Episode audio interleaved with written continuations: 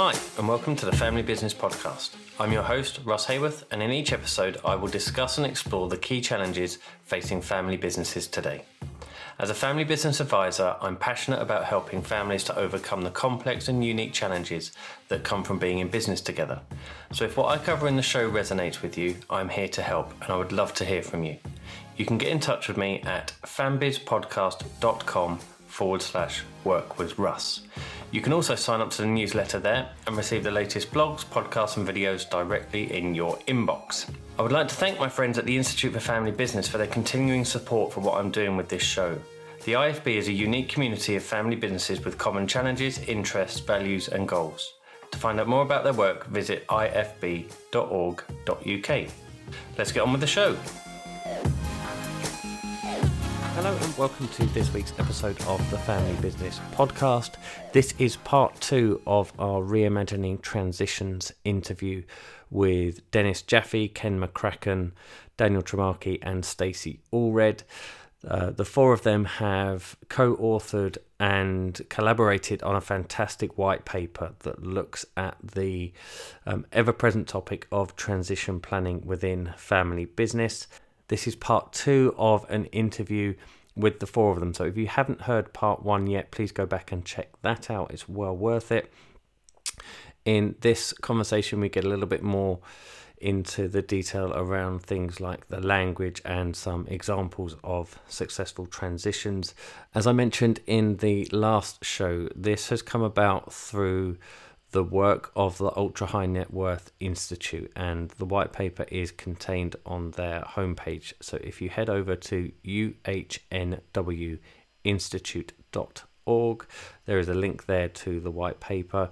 I will put the link for that in the show notes as well. So if you're out and about and can't visit that site right now, uh, it'll be in the show notes when you can please do continue to sign up to the newsletter. You can do that by heading to fambizpodcast.com. So, without further ado, I will hand over to part two of the discussion with my four guests, um, and I hope you continue to enjoy the interview. One of the other elements that you mention in the paper is the importance of shifting language. And Daniel, you mentioned this earlier around the shifting of language from succession planning to continuity planning. Can you kind of explain what, what the importance of that is or what, why you're suggesting that happens? Well, I, I mean, I had to chuckle to myself just as you were saying that because it's, I know it's a, been a, a, pet peeve of yours for, for quite some time and one that we've been very aligned on. Um, but I think, um, well, within the paper, we kind of put it down to three areas. So one of the reasons we we moved away from succession planning to talk about transition and continuity is that myth that, that I mentioned earlier about the binary nature of this. And and succession implies that somebody replaces somebody else in a role. And that's quite binary and it's quite stagnant and it's also a point in time. And so we really wanted to move away from that because what we're seeing in practice is that these transitions happen over years and and they happen in often a scaled or a staged way. And so we're not really talking about one in one out. Um, and we've seen that even with some of the research that, that we at KPMG have done with with some of our our counterparts that families where multiple generations are engaged and involved in the business do have increased uh, return when it comes to things like digital transformation or, or even business performance in some elements. And so being able to treat it as a process and, and look for that continuity was important. Um, as I said, additionally, this happening over multiple years, uh, decades even, I think is something that we wanted to take note of. Uh, and lastly, continuity is a goal for a lot of business families. So, for these families, this idea of continuing success, of stability, consistency, um, these are all desired outcomes. And so, the language can be important here uh, in ensuring that there is that collective ambition, coming back to that true north. And we want that to supersede any one individual transition or succession. So, it does actually also tie nicely into what we were just speaking about with with empathy because I think even just listening to that that conversation we, we started with the idea that yes empathy is a good thing.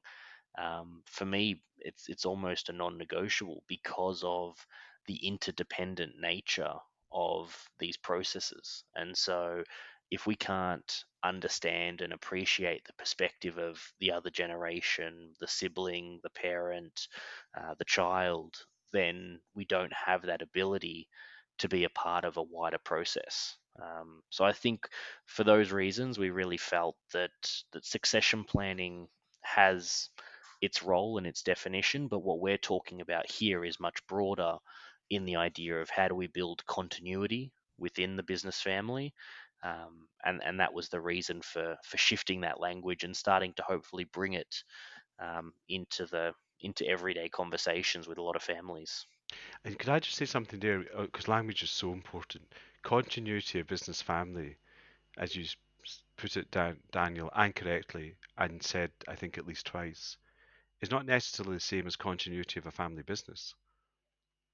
Continuity of a particular economic activity might not suit a particular business family, and that could be part of the conversation.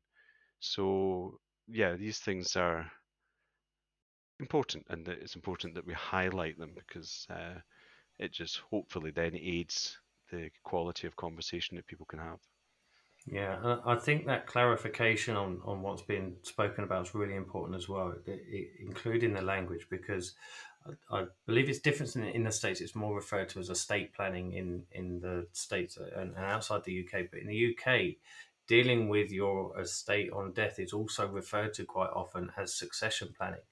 And so if you're kind of um, put forward with the, the idea of let's let's talk about our succession planning, can paint that picture in people's minds of we are talking about the ultimate in terms of succession planning rather than that continuity aspect. So I agree. I think that the language is important. That's part of the reason why Daniel, you mentioned about that we've had conversations about this before.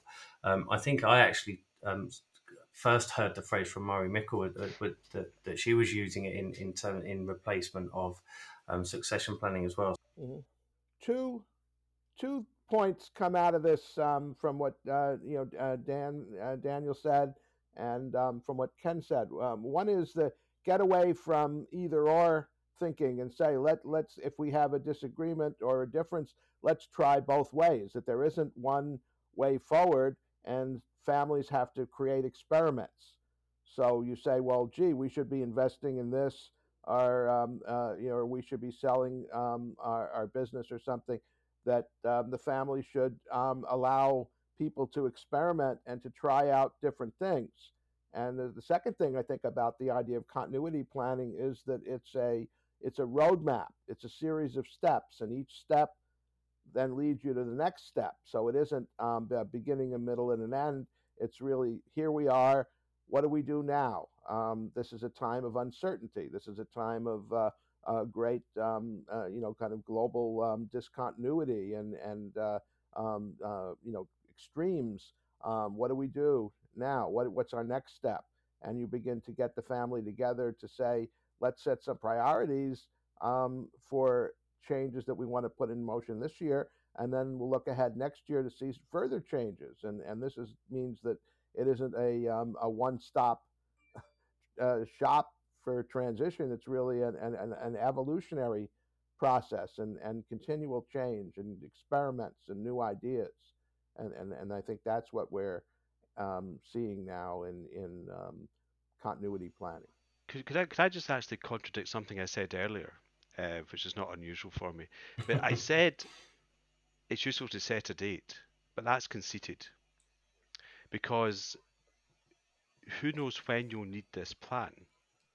if the COVID pandemic taught us anything, things happen that we don't expect, and the likelihood of unexpected mortality, for example, or other events that demand an instant reaction should put us on notice that we need to have an ongoing engagement with continuity planning that uh, I know a, an old colleague of some of us, Bonnie Brown, was great at this. She had fire drills and this kind of stuff. Yeah, Dennis, you're nodding. And it was very. If this happened tomorrow, what do we what happens in the business, what happens in the family around leadership and ownership and governance and all these other good things.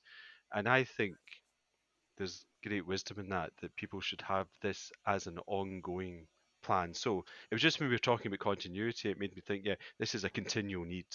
It's not something we have a succession plan some date in the future, it will all happen. Because tomorrow yeah. you might need to make it happen.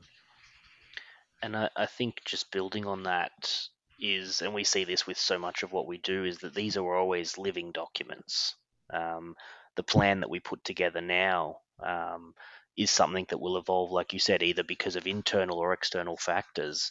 Um, we need to we need to continually adjust and review. I, I, remember working with a family who had what they called their kind of planned plan and their unplanned plan, and so they they had their hit by the bus plan in terms of what Ken was mentioning there. What happens day one, day ten, day thirty, and how do you move forward? And then they had their structured plan because they saw the variables that they could control, um, the variables that they couldn't, uh, and the variables that they they weren't sure on. That they thought, yeah, as of today, this is the what we think. But but they made a constant effort to make sure both plans were not just reviewed, but they were understood by everyone because I think it, it came back to that interdependent nature. So I think treating all of this and, and really I'm just reiterating that that point around process, but it it is that these are living, breathing documents, and that, that they're built on human assumptions, beliefs, values, morals, ideas, which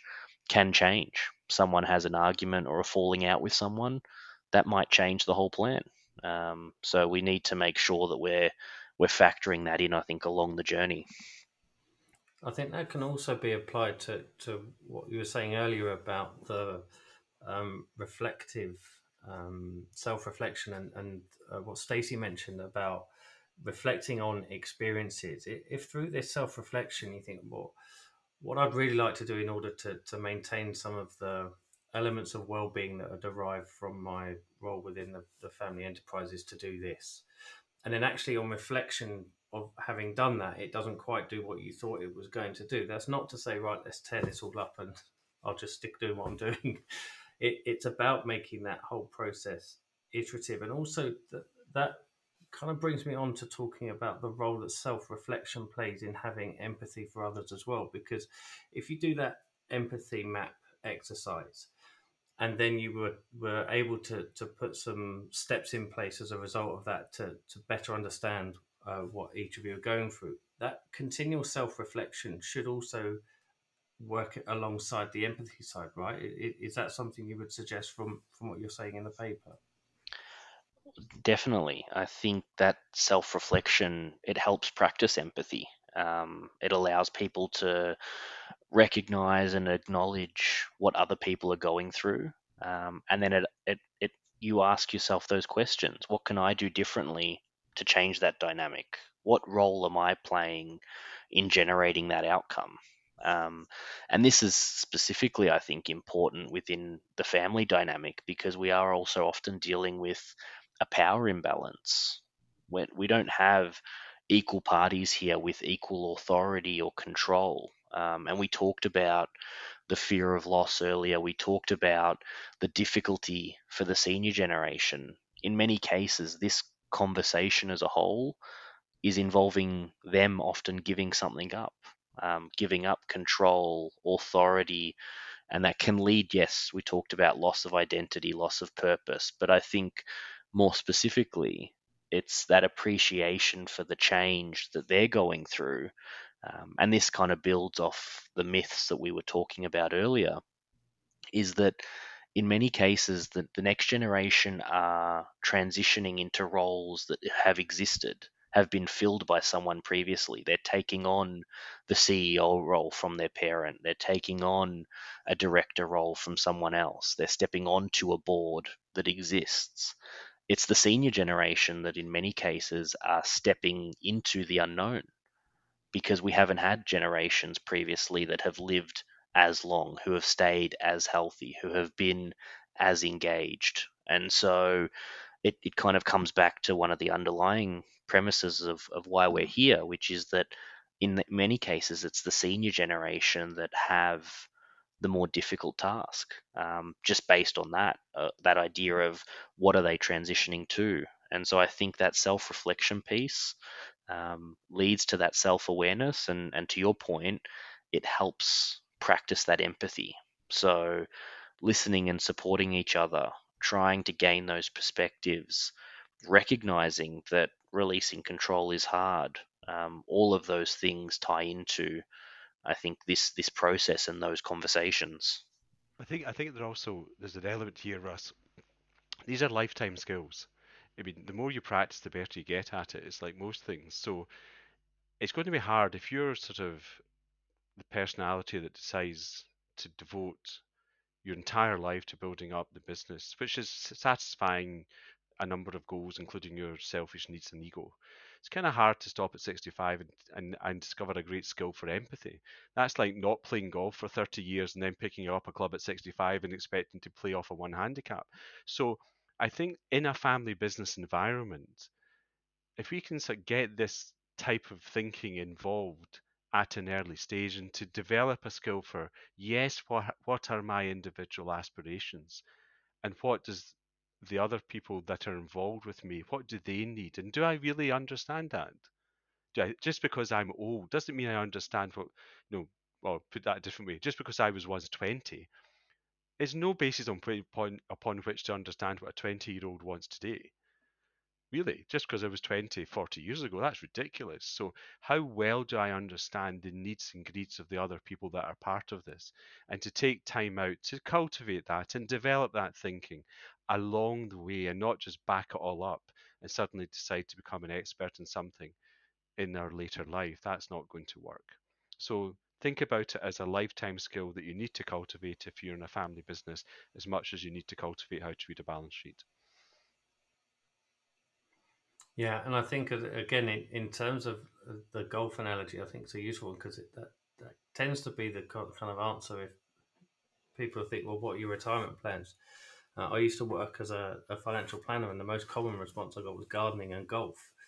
Um, and again, it's like, how many days can you fill out of the 365 with gardening and golf? There's only so good your garden can look, and there's only so low your handicap can go. So, part of that um, kind of um, uh, self reflection is understanding um, perhaps at a deeper level what it is that you want to do. And if that's not something you've done um, across your life, then uh, I guess what you're saying is that can be tough.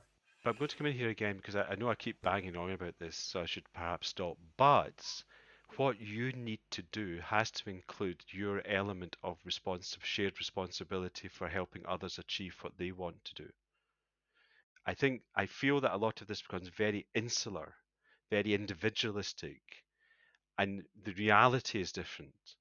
We are in a network. We have that interdependency that Daniel mentioned. So the conversation has to go inward, me, and outward, those others whose interests I think I have to consider or want to consider, and and round off the picture. And I, I think that that um, one aspect of that that we have to understand is that the the next generation is not somebody that that that we um, want to clone to do exactly what what we did in the past. That they younger generation has grown up in a different world. They've grown up technologically. They've they've gone to top uh, schools. They've uh, traveled all over the world. They are. Um, I, I consider um, the, some of the younger generations to be a different species of people. Um, they're, um, uh, you know, they're they know different things. They do different things. They see the world differently. And if I am trying to say the things that I've I've done over the last 30 years have to continue, um, I'm going to be creating a, um, a, a losing proposition for the future. Whereas if I say, wow, they have new ideas, wow, they have a different experience, wow, they've been to business school that has learned things that I never even knew existed um, uh, when I went to business school 40 years ago.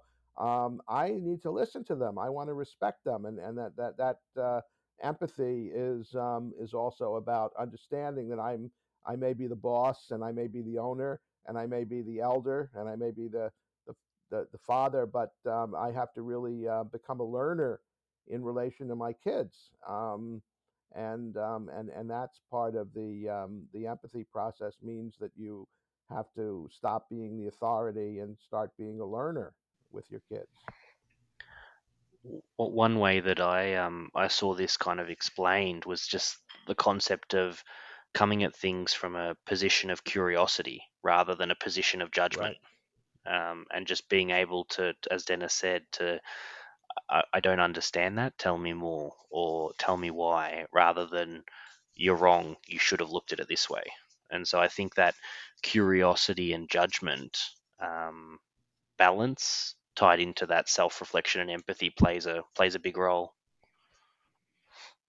And it, and it comes back to something we talked about earlier. that the next generations, whatever millennials, Zers, whatever, are probably the best educated, most prepared generation in the history of family business. And this is why in our paper we're saying, well, are the senior generation the best prepared, most educated in the history of family business about something that has never happened before in history, which is you might live to be 100? To which the answer's got to be probably not. So we need to sort of fill that gap of with knowledge and experience so that we start to, as you know, see it from both ends, as it were. Yeah, and we've spoken about um, a couple of uh, tools, and you've Daniel, outlined the, some questions that can assist in terms of, uh, say, self-reflection.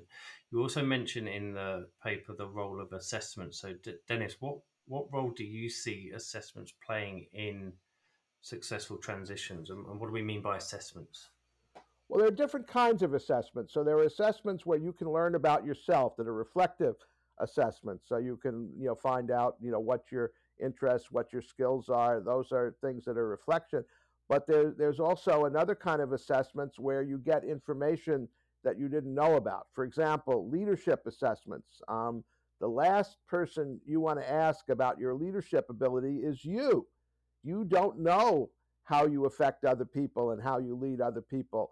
So what we say in assessments is there are assessments that are um, we call them 360 assessments, meaning you ask the people around you to um, um, to give you information about how you're seen, and you get that information back. And um, in in uh, um, in family uh, enterprise, I think, and, and as practitioners, we want to have reflective assessments where you discover things about yourself that you didn't know, what's your style, what's your skills, what's your strengths, but you also want to have three six assessments where you ask other people, ask the people that you work for, how um, how you are as a leader, how you're um, what what they uh, how they see you, uh, what they see as your strengths, and you get very interesting information. And sometimes um, people are very that's very disconfirming. It's very scary, and the leaders um, you know resist um, those kinds of assessments. But in a family enterprise, I think a 360 assessment where everybody, you know, talks about how do we see, um, how do is what's the level of trust, how do we communicate. Um, I'm aware of uh, what's what what uh, the business is doing. Um, I'm aware of the plans for the future, and everybody, um, you know, kind of responds to those questions. And you look at the differences. Um, that's a learning tool that is is really important um, uh, in in um, in in this process because this is how the elder generation gets new information, and this is also how the younger generation learns about things that that they they weren't seeing. And would it also be true in terms of helping to prompt conversations around certain aspects that the the assessments give you something as kind of a benchmark to go well let, us have a conversation around that. And and back to what you were saying earlier about what does it need to look like in order to um, allow me to, to step away it gives you that kind of framework to, to look at it through that lens. Well you see when, when you get feedback um, from an assessment and, and, and i've created an assessment called the family enterprise assessment tool which is a 360 where everybody gives information then um, when they when you talk about the differences in the family, they're not attached to any one person. So somebody in the family doesn't have to set up and say, you know, I don't think we have a lot of trust in each other. Um, that's a very difficult thing to say. But the data says, hey, the trust, um, people um, answer the question about trust with very low score. Um, are, how, um, uh, how do we how um, how is trust an issue in this family? Then nobody had to bring it up, but it could be discussed. Fantastic. And Stacy, I'm very keen to hear uh, some examples that you may have seen for, for those who have successfully transitioned from a senior role within a family business or, or family enterprise. Sure. So, Russ, this example has two parts. and the first part is probably more typical. It's, uh, uh, we'll call this status quo.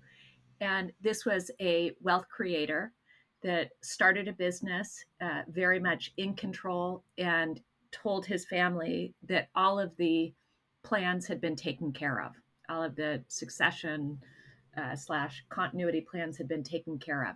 And the family bought into it hook, line, and sinker at face value and thought that that box was checked.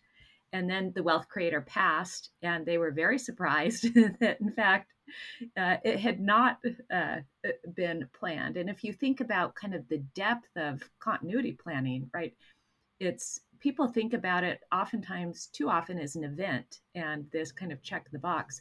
And we know right through experience that it's it's a combination of ownership of management of leadership it's very you know there's lots of pieces to it and so the family struggled, they grappled, they worked through it, and they got through that very challenging time. It was hard, and they almost lost the business in the process. So, my success story comes from the example of the second generation leader who, after living through that experience and seeing that it was way harder than it needed to be with, uh, you know, with a plan, it took it upon himself to build that continuity plan.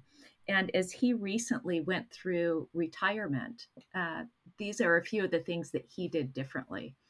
As he was kind of nearing that that stage of retirement, he had lunch with three different peers and asked them to share their experience and what they learned. And what he found was it was pretty easy to find people, and also the person that he met with, the, the retiring exec uh, business owner that got to share their experience, also really enjoyed that uh, dialogue. So, in essence, he was bringing the future to the present by learning from uh, peers. He also, uh, it, in this, they got really clear as a family on their priority.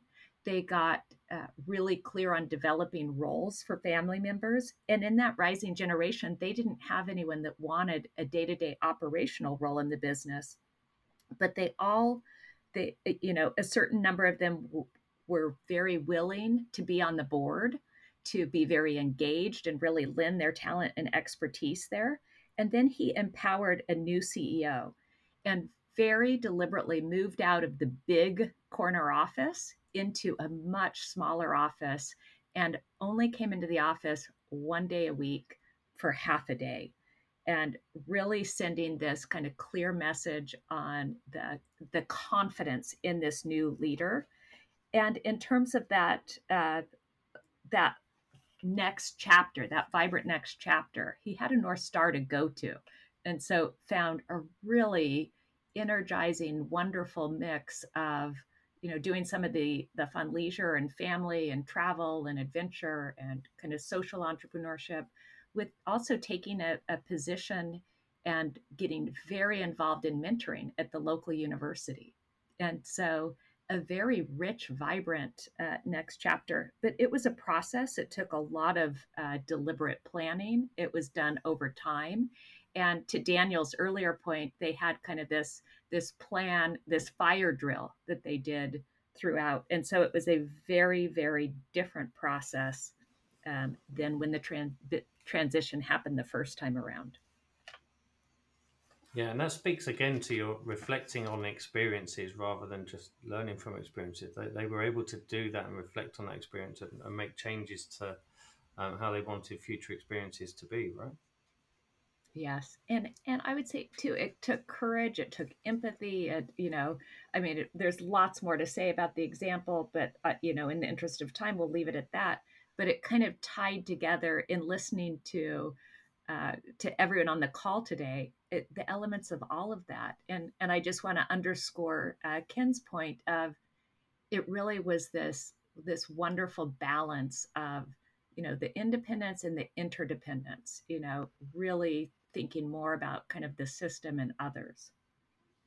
And, and can I just pick up on something you said in passing there, Stacy? He sat down with a group of peers, and it's not difficult to find people that you can talk to these things about. I would love us to be able to have a field in which for every next gen program there's running simultaneously a program for people of another generation. They have the need to sit down with their peers to discuss their stuff as much as the next gen. But as far as I'm aware, you could correct me here, that doesn't happen. But there is a real need for it to take place. I agree. I agree. Um, again, we've mentioned some of the elements and things to consider in, in terms of approaching continuity or transition planning. What are some of the tangible steps that the senior generation leaders can take to challenge their own thinking about what, what might be an upcoming transition for them? Well, I think I mean we've covered so many of them today as we've we've I guess meandered through the paper. Um, but the first one has always been that idea of, of self reflection and self awareness. So taking that honest look in the mirror. Um, and Ken talked about the impartial spectator, um, being an observer of those decisions. So actually taking the time to, to make a conscious effort to do that, I think, is important.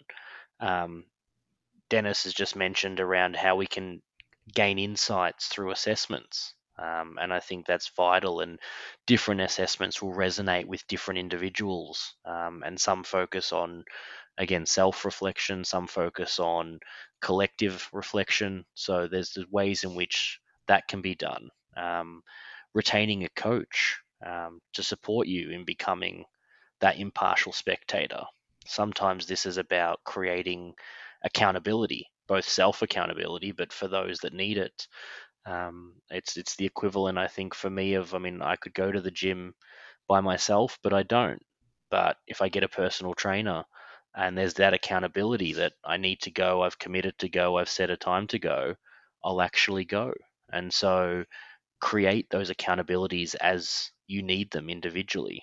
Um, we've just talked about peer groups, um, and I think there's nothing better than hearing it from someone in a similar situation. We we run some programs at KPMG and often the feedback I remember after the first night of a recent course, it was just that relief of okay, I'm not alone. I'm not the only one going through this. I'm not the only one struggling with this issue. My parents aren't the only ones that do X, Y, Z. Um, so I think that peer group reflection um, can be very important. Um, studying, taking courses uh, was another one, and, and I know um, Stacy will touch on that idea of lifelong learning, um, and there's something to be said for that, especially coming back to one of the earlier points, which is this is a new skill set for a lot of people. And so, this working assumption that because I was a unbelievably successful CEO, entrepreneur, and grew my business to X, doesn't mean that I'm just going to be as good at this.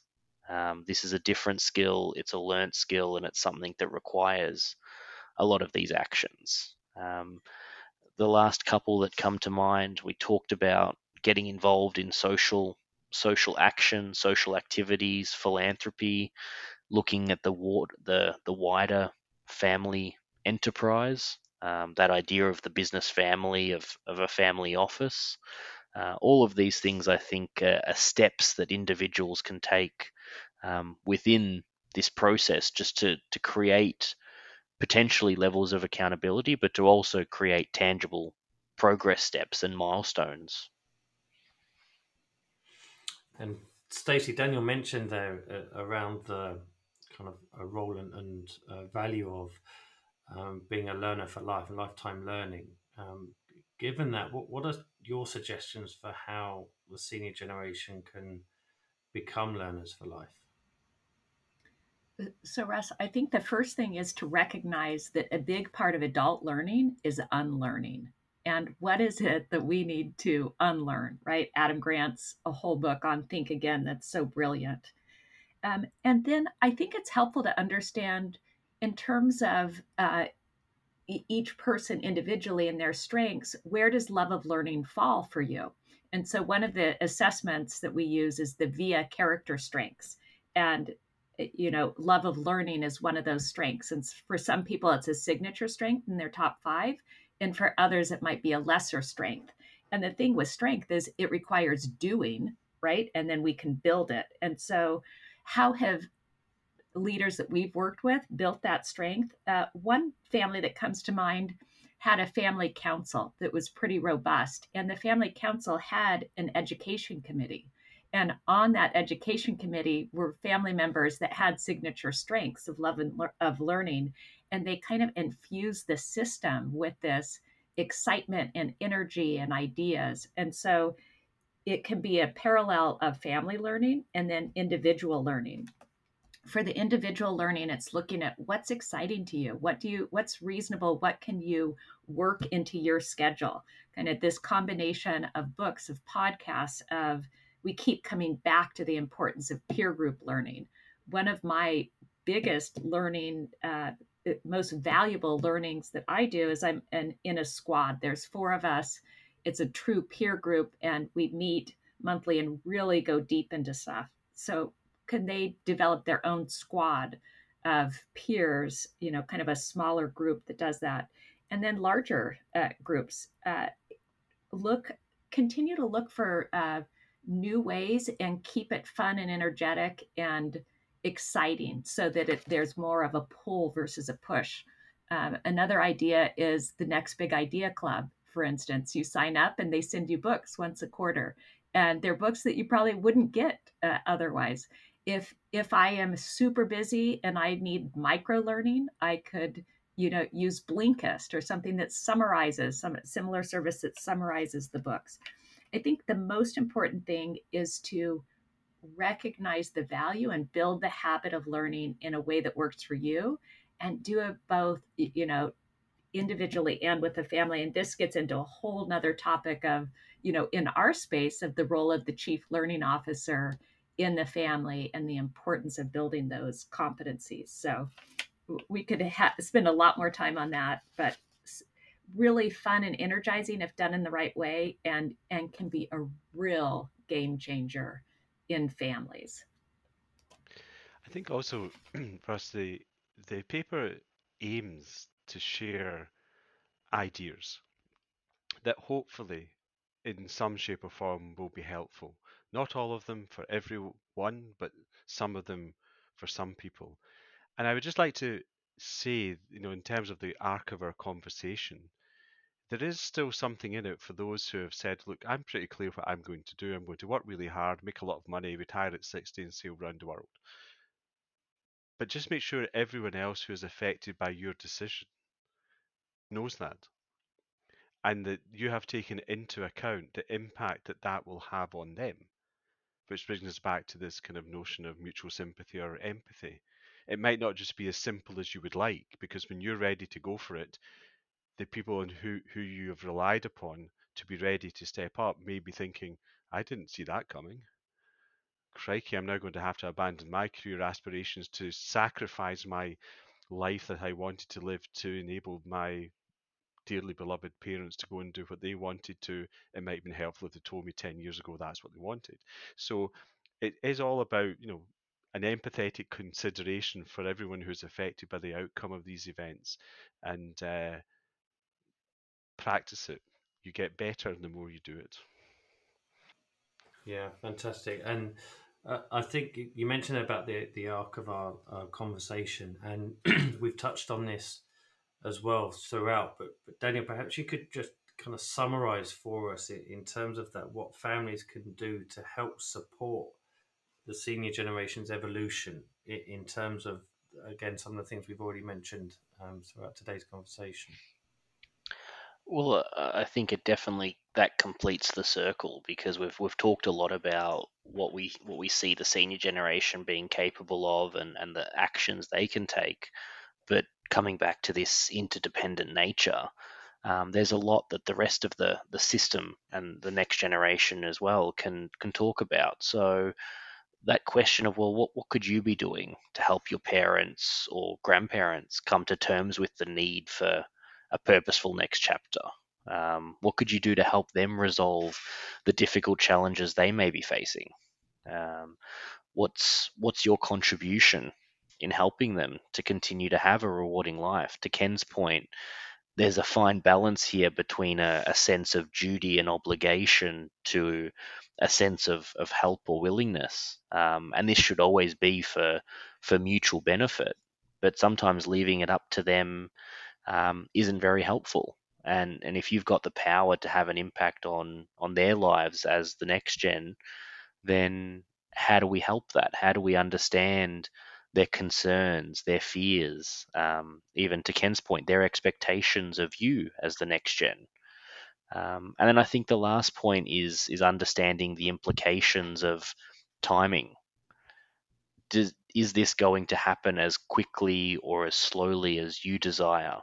Um, sometimes pushing too fast can be quite problematic. Um, we often talk a lot with families around that process of change. Um, and there's a great paper that talks about those stages of kind of disengagement, exploration, choice, implementation.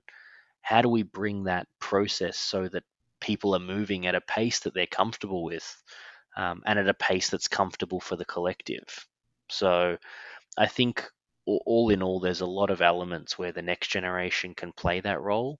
Um, and there is a, a, balance between saying, This is what I want you to do because it helps me. It's more about, Well, this is what I'm looking to achieve. What are you looking to achieve? And how do we have a better understanding around that? And it, it circles right back to this idea of empathy, um, which I think has to underpin everything that I've, I've just mentioned.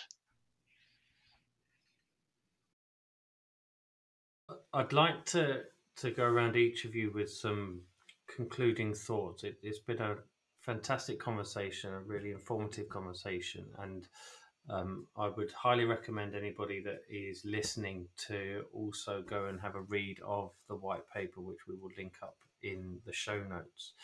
But but in terms of concluding thoughts, Ken, if I come to you first, that the two elements to this. Firstly, anything else that you'd like people to take away from from today's conversation that perhaps we haven't covered um, in, in, what we've spoken about so far, but also the benefits to the transition process of families taking what we've spoken about into their own circumstances, and then we'll open it up to everybody else as well.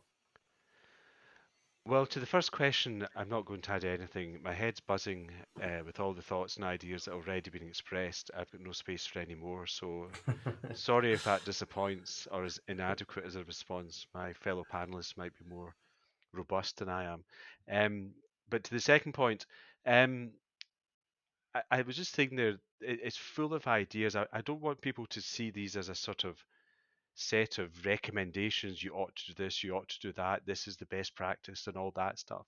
We're just trying to get beyond all that kind of attitude towards this whole topic to say look we're trying to open up the conversation give the senior generation the level of consideration that they need acknowledging that we're in it together and we need to kind of take those prosaic expressions and add meaning to them based on experience, based on knowledge, and then let people to take them up and get on with it.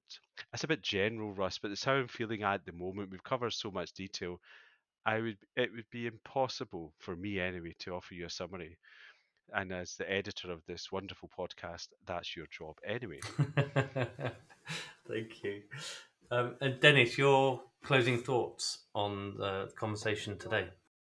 I think we're in a unique time, um, and the elders have to be um, uh, doing some uh, unique and unprecedented things. And the ideas of uh, being a learner, uh, having empathy, understanding um, the the challenges facing other generations, um, and um, uh, giving up um, your kind of comfort zone and moving into a new um, directions are, are the themes that uh, I heard um, in the last, um, uh, uh, you know, in the discussion. And I think that uh, these are the things that people have to uh, begin to pay attention to. And I hope that we've made them clear um, and, and excited next generation, older people um, about, you know, becoming learners. Fantastic. And Daniel, same same to you. Closing thoughts on uh, our conversation today. Well, I think for me, I mean, this is about, um, as Ken said, something that we're we're hoping continues the conversation. We haven't solved anything, um, but that idea of of okay, this is an interesting perspective. I should apply this to my way of thinking, and here are some ways for me to start that journey. Um, is really what what we were aiming for. Um, I think my only other takeaway is we, we, we mentioned briefly this idea of the the hard skills in terms of the tax planning or the legal and often this gets talked about the soft stuff but i think if you listen back to the conversation we've just had there's there's not much soft and easy about this and so people people applying the rigor um, that they apply to other planning um, just because this isn't as tangible or numeric as some of the other planning that people have to undertake, it doesn't make it any less important um, and any less difficult. Um, so I think appreciating that, but still coming at it with a very positive intent and and optimism. I mean, ultimately, this process is meant to be one of of progression, growth, and, and happiness. It shouldn't be seen or feared. Um, I think the biggest fear or the biggest issue would be not addressing it. So I think just understanding the the nature of it and approach um, approaching it with positivity would be kind of my my final remark. Fantastic. And Stacy, same your your closing thoughts on our conversation. I think one of the things I so appreciated was the value of being in community and the dialogue and the learning and the elevation of what you can co-create right when you're working with together is is incredible and so i would just say it takes a village. This is really complex. You're going to need lots of people with different skill sets and and it's really the family members leaning in. And then i'll just end with uh, picasso's quote of creativity takes courage and i'll borrow from that to say that continuity planning takes courage. And what to our listeners to our family members and the advisors that serve them what is one thing, big or small, that you can find the courage to do to start being more intentional on this the journey the the process of continuity planning? Fantastic and that's a, a brilliant way to end um, the conversation. So all that's left for me to do is to say thank you to you all for your time for your expertise um, for your collaboration in in creating uh, the white paper, and um, I look forward to having uh, many conversations with you all in the future. Great, thank you, Russ. Good to see you all. Thanks so much. Thanks. Thanks very much. Thanks for listening. I really do appreciate it. If you found the show helpful, please consider leaving a review on iTunes and remember to subscribe to our newsletter. If what I've covered in the show resonates with what you are facing in your own family business, I can help. I provide consultancy support to family businesses of all sizes, so please get in touch if you'd like to know more. Head over to fambizpodcast.com forward slash work with Russ. Until next time, take care.